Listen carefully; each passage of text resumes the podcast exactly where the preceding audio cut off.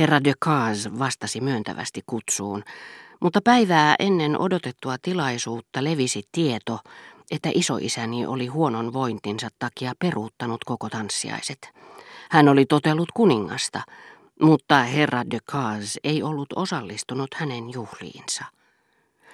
Voi, minä muistan oikein hyvin herra Moleen. Hän oli henkevä mies ja osoitti sen myös, ottaessaan vastaan herra de Vignyin Ranskan akatemiaan. Mutta hän oli toivottoman juhlallinen. Muista vieläkin, miten hän omassa kodissaan tuli päivällispöytään hattu kädessään.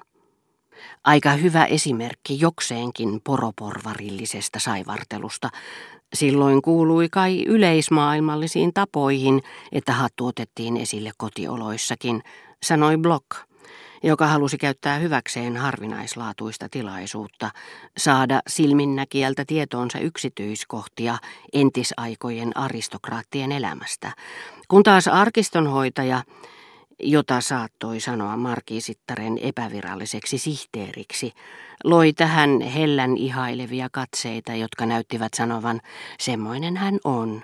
Hän tietää kaikki asiat ja on tuntenut kaikki ihmiset. Te voitte kysyä häneltä mitä ikinä haluatte. Hän on uskomaton. Eihän toki, vastasi rouva de Villeparisis vetäen samalla lähemmäs maljaa, täynnä Veenuksen hiussaniaisia, joita hän aikoi taas ruveta maalaamaan. Se oli herra Moleen tapa. Siinä kaikki. En ole ikinä nähnyt isääni hattukädessä kotonaan. Paitsi tietenkin silloin, kun kuningas tuli. Kuningashan on kaikkialla kotonaan, niin että talon isännästä tulee vierasvieraitten joukossa omassa salongissaan. Aristoteles on sanonut luvussa numero kaksi, yritti herra Pierre, Lafonden historiankirjoittaja, mutta niin ujosti, että kukaan ei kiinnittänyt siihen huomiota. Hän oli viikkokausia kärsinyt hermostollisesta unettomuudesta, johon mikään lääkitys ei toistaiseksi ollut tepsinyt, niin että hän ei mennyt enää edes vuoteeseen eikä lähtenyt ulos, väsymyksen murtama kun oli, ellei hänen työnsä sitä välttämättä vaatinut. Hän pystyi vain harvoin näihin sinänsä yksinkertaisiin retkiin, jotka häneltä vaativat yhtä paljon vaivaa kuin jos hän olisi laskeutunut kuusta niitä tekemään. Ihmetteli vain suuresti joutuessaan toteamaan, että muiden ihmisten elämä ei ollut vakituisesti ohjelmoitu edesauttamaan hänen omansa äkkinäisiä mielitekoja parhaalla mahdollisella tavalla. Joskus saattoi käydä niin, että kirjasto, johon hän oli päässyt lähtemään vain lääkkeiden voimalla ja lievetakissa, kuin joku Wellsin henkilöhahmo, olikin kiinni. Onneksi rouva de Villeparisis oli kotona hänen tullessaan. Hän tiesi saavansa nähdä muotokuvan. Block keskeytti hänet heti. Johan nyt jotakin, hän sanoi vastaukseksi siihen, mitä rouva de Villeparisis juuri oli kertonut kuninkaallisia vierailuja säätelevästä etiketistä. Sitä minä en tiennytkään. Ikään kuin olisi ollut uskomatonta, että hän ei sitä tiennyt. Apropos, mitä tämän tapaisiin visiitteihin tulee, sanoi rouva de Villeparisis arkistonhoitajalle, ette arvaakaan kuinka typerän kepposen veljenpoikani Basin teki minulle jokin päivä sitten. Sen sijaan, että olisi antanut ilmoittaa itsensä, hän pyysi sanomaan, että Ruotsin kuningatar halusi tavata minua. Oho, hän käski sanoa sen kylmästi noin vaan, aika velikulta, huudahti Block purskahtaen nauramaan, kun taas historioitsija hymyili majesteetillisen ujosti. Kyllä minä vähän hämmästyin, koska olin tullut maalta vasta pari päivää aikaisemmin. Olin nimenomaan pyytänyt, ettei kukaan sanoisi minun olevan Pariisissa, saadakseni olla vähän rauhassa. Enkä voinut käsittää, kuinka Ruotsin kuningatar tiesi sen jo.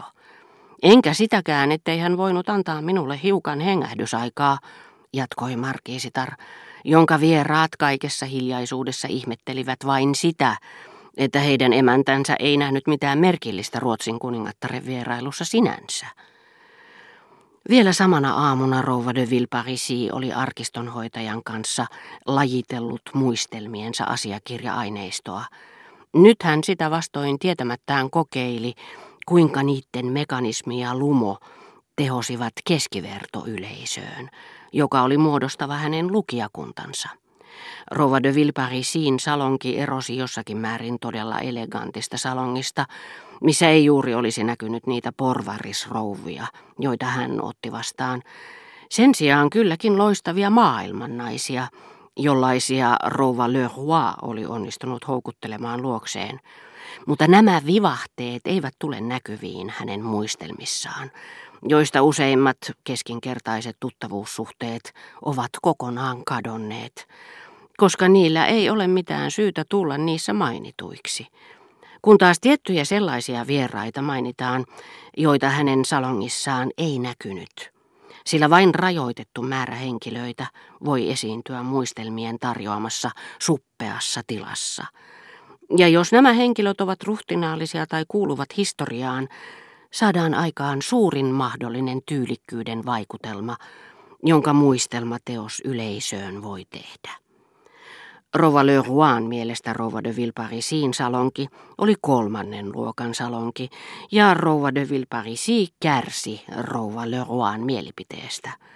Mutta tänään tuskin kukaan tietää, kuka oli rouva Le Roy.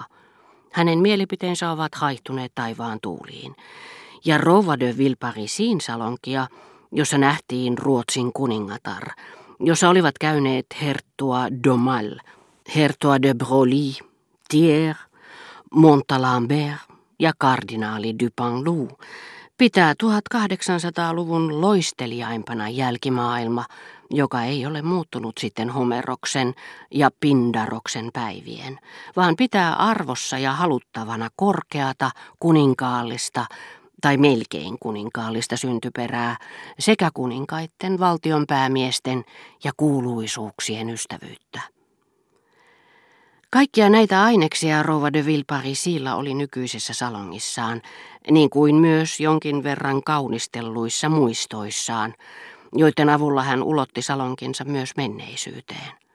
Sitä paitsi herra de Norpois, vaikka ei pystynytkään kokonaan uudistamaan ystävättärensä asemaa seurapiireissä, toi hänen luokseen ulkomaalaisia tai ranskalaisia valtiomiehiä, jotka tarvitsivat häntä ja tiesivät, että häntä saattoi liehitellä tehokkaasti vain käymällä säännöllisesti markiisitar de Villeparisin luona. Saattaa olla, että rouva Le Roy tunsi niin ikään nämä eurooppalaiset kuuluisuudet, mutta miellyttävänä naisena, joka karttoi sinisukkien asenteita, hän varoi visusti puhumasta idän kysymyksestä pääministereille tai rakkauden olemuksesta filosofeille ja kirjailijoille. Kerrankin hän vastasi tärkeilevälle rouvashenkilölle, joka kysyi häneltä, mitä mieltä te olette rakkaudesta? Rakkaudesta. Minä rakastelen usein, mutta en puhu siitä koskaan.